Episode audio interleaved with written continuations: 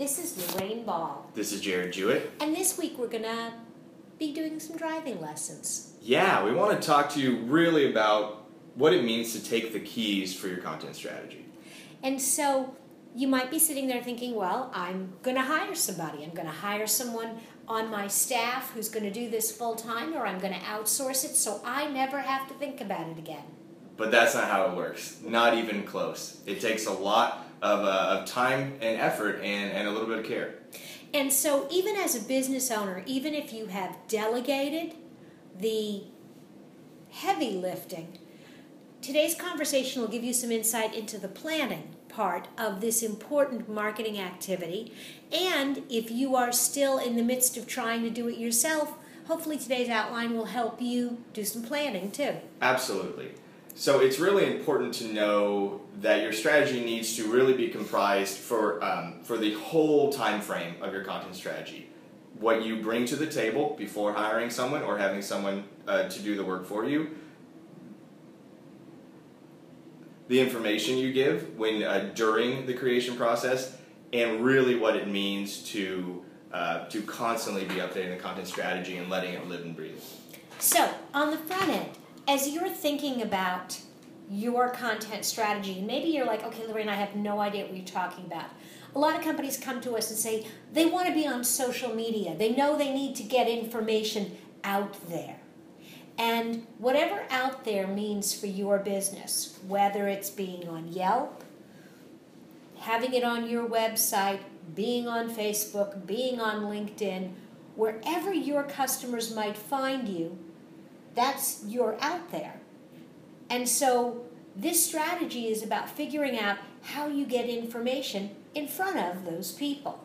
Right, and it really starts with knowing your demographic, knowing where they hang out, where they consume and share content.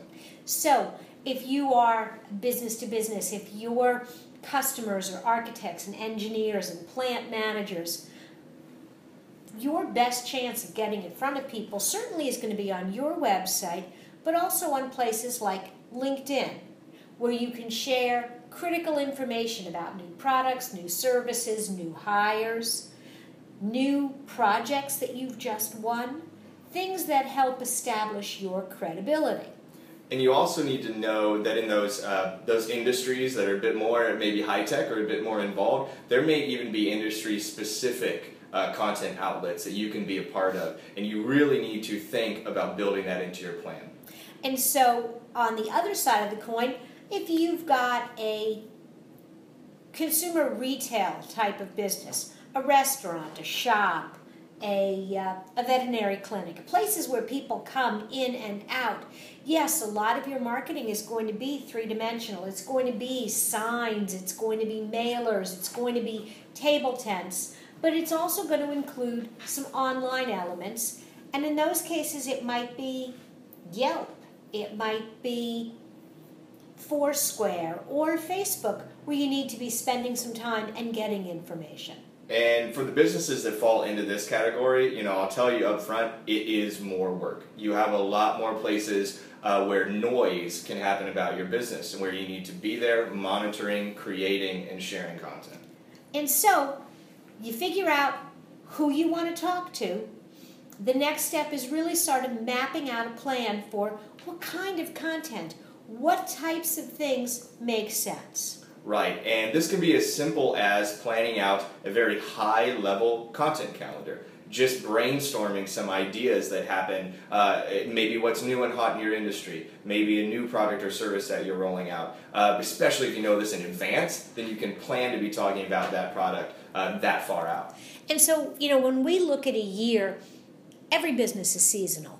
Uh, consumer businesses definitely have more seasonal activity, but even business to business companies in marketing, our season is January 15th through March 1st. That's when business owners they have new budgets and new plans and new years. And so as we look at our calendar, we front load the first part of the year. There's more new information, more blog posts, more seminars. And so when we're getting ready to kind of uh, to look ahead, then as long as we've done the work on the front end to kind of backload all the content, it makes our job a lot easier, and we never get. Uh, I guess the word would be complacent, right, with the content that we need to that we need to be putting out there. But you can also take a look at your calendar and you take a look at okay, it's January now. What's going to be important in March? What's going to be important in June? What do what do I think my customers are going to want to know about next November? And so you start kind of brainstorming, gathering those topics, maybe um, coming up with, like you said, a list of, of blog posts. But don't just stop there. Think about other content. What kind of pictures are you going to need? And don't wait till you need them. If you see a great photo, if something funny happens in the office, whip out that iPhone and take that picture. Oh, in a heartbeat. Especially if you have an awesome culture. Especially if you have you know employees who are really, really uh, willing to give a really cool insight into, into what they do and the kind of fun people that they are. That goes a really, really, really long way, especially if you need to maybe fill content gaps every now and then. Uh, there's nothing better uh, than those kind of humanizing elements like pictures or, or funny stories about what's going on around the office. And I recognize that not every company is a laugh a minute marketing company. Maybe you have a. Um, maybe you're an engineering firm or an architecture firm, or maybe you're a legal firm, and so you need your customers to take you more seriously. That's okay. You can still be humanly serious. Um, for example, I've seen on professional websites where the employee profiles include a chat charities on which the lawyer is a board member. Organizations that that individual supports. Giving a little bit of insight into what's important to that person because even in business to business transactions, who you are is a big part of why I choose to do business with you. And if you can keep that up on a continued basis, as you kind of now are have the keys and are driving the content strategy and you're really weaving that human element into everything you're doing whether it's funny and lighthearted or very professional i mean you're going to be that much further ahead of, of your competitors. You know one of the things that a good content strategy does besides bringing customers to your organization is it helps you with your recruiting if and particularly as you are recruiting younger professionals who have lots of choices as they're comparing multiple firms the companies that give a little insight into what it's like to work for them see higher success rate in terms of attracting higher caliber good candidates. Right when you're constantly uh, showing that you are a place that, that cares about does that cares about its employees that is uh, professional in all the things uh, that you do, uh, you are going to be bringing in, you know, what we consider correct hires. And so, again, step back, take a look at your year. Um, are you going to be doing a lot of hiring? Maybe you want to build in some time to profile some of your existing employees. Are you rolling out new products? Will those products require education? Will those products require testimonials? Do you need to get some clients to try it early on so you can do some case studies among people who have used that? Are you simply trying to maybe collect content? And this is something I think a lot of companies don't think about is it's not just you pushing messages out there, but it's also collecting information from other people who have interactions with your brand. Right. So if you're one of those people who think, oh, there's no way I can come up with enough content uh, to fill the year or even to look ahead six months, you know, that's okay. You probably have an audience that if you ask them, will tell you what they're looking for and will give you examples of what they're looking for that you can share with the rest of your audience. So, for example, you can do a survey. We're doing one right now with a company that a large percentage of their their uh, target audience are real estate agents. Well, we're doing a survey, and then we're going to ask real estate agents three or four questions, and then next month we're going to publish the results of the survey. Here's what we surveyed 100 realtors, and here's what they thought.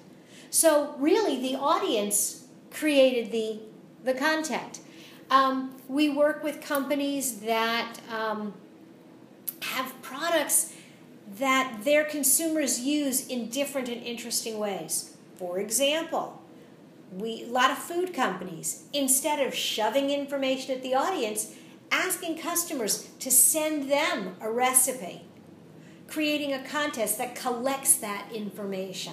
And all it takes from you up front is setting that up, is getting that out there to your communities, to your audience, and and letting all that information trickle in and then feeding it back. And I think one of the things that we see, particularly with small businesses, is people have the idea too late.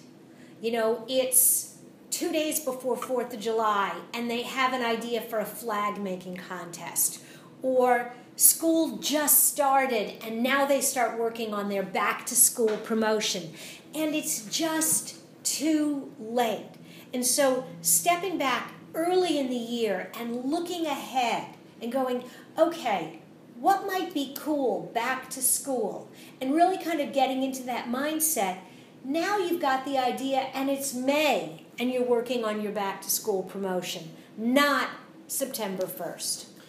Okay, so now for the people who have done a lot of the pre-planning and a lot of the creation of their plan, you know, I really want to get into the fact that these people, once that's done, you, you can't set it and forget it. It's, um, you know, there are some things that you can do on autopilot. Um, you can set up a lot of your blogs so they post automatically. Um, we do something, we, we have a number of blogs that we read regularly. And so I have someone who doesn't really need to have a very high skill level who can just go through and pull some, some interesting things to share. That creates that kind of ground cover mm-hmm. so that you sort of can do way ahead of time and not worry about it. But if that's all you do, it is immediately obvious that there's no human being behind your brand. Right. It, it's never going to be enough when people know that you're just a ticker tape, right? Um, it, it means so much more and it says so much more about um, even how responsible you are as a company if um, if all of a sudden you're starting to report on an, on a new uh, breaking event in your industry, right? And you become one of the first people to actually talk about and talk about how something like that is exciting because you were paying attention and, and you took the time uh, to talk about it. Well, and the other part of not setting and forgetting is interacting with other people. And a different piece of that is not just interacting with other people, but looking over the shoulder. You don't necessarily have to micromanage, but looking over the shoulder of the people that are managing this day to day for you. Um, I read 90% of the status updates that are posted on behalf of RoundPeg after they have posted. And I do that with complete confidence and comfort because I have talked to the team on the front end about what is and isn't appropriate for our brand. And so because we have talked we've talked about that in the planning stages, I can now check in every now and then and go, oh, that's what we're talking about today. Oh, good, that looks interesting. And I can, I don't want to say forget it, but I can relax. And so I think there's that, that balance between you have to still be involved, you've got to be looking at it, you've got to be ready to jump in.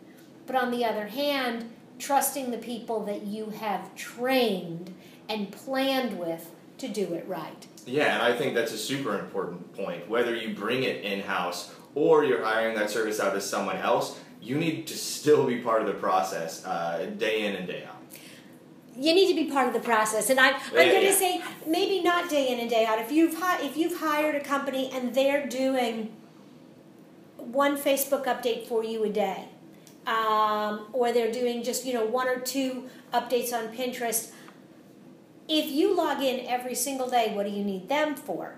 But you shouldn't be surprised when you log in and see what they've done, and you should be checking you know once a week. Hop in, look at what's going on um, we had a client, and because of regulatory issues, they were literally reading every tweet that we wanted to publish.